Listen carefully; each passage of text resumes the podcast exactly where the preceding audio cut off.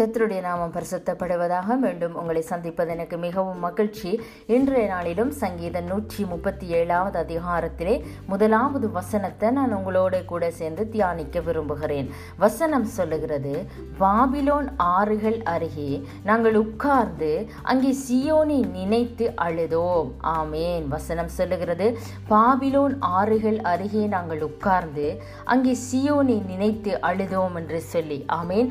Babylon என்று நாங்கள் பார்க்கிற பொழுது அது மகா கொடிய பாவம் நிறைந்த நகரம் என்று சொல்லி வேதத்தில் எழுதப்பட்டிருக்கிறது.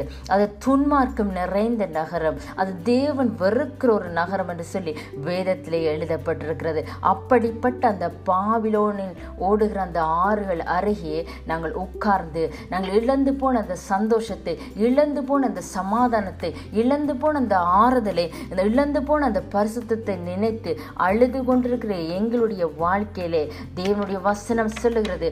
லூக்கா கழுதின சுவிசேஷத்திலே ஏழாவது அதிகாரம் பதிமூன்றாவது வசனத்திலே இழந்து நிற்கிற அந்த ஸ்திரியை பார்த்து இயேசு சொல்லுகிறார் அல்லாதே என்று சொல்லி. ஆமேன். உங்களையும் என்னையும் பார்த்து இன்றைய நாளில் ஆண்டவராக இயேசு கிறிஸ்து சொல்லுகிறார். அழுது கொண்டிருக்கிற எங்களை இழந்து போய் நிற்கிற எங்களை சமாதானத்தை சந்தோஷத்தை ஆறுதலை இழந்து போய் தவித்து கொண்டிருக்கிற என்னையும் உங்களையும் பார்த்து இயேசு கிறிஸ்து சொல்லுகிறார். அழாதே என்று சொல்லி அவர் எங்களுடைய அழுகையின் சத்தத்தை கேட்டார். அவர் எங்களுக்கு அழுகைக்கு பதிலாக ஆனந்தத்தை தர அவர் ஆயத்தமாக இருக்கிறார். உங்கள் எல்லா அழுகையின் சத்தத்திற்கும் இன்றைய நாளில் அவர் பதில் கொடுக்க அவர் வல்லமை உள்ள தேவனாயிருக்கிறார். அதனாலே அழுது கொண்டிருக்கிற நீங்கள் ஆறுதல் அடையத்தக்கதாக தேவனுடைய வசனம் இன்றைய நாளிலும் உங்களை பார்த்து சொல்லுகிறது.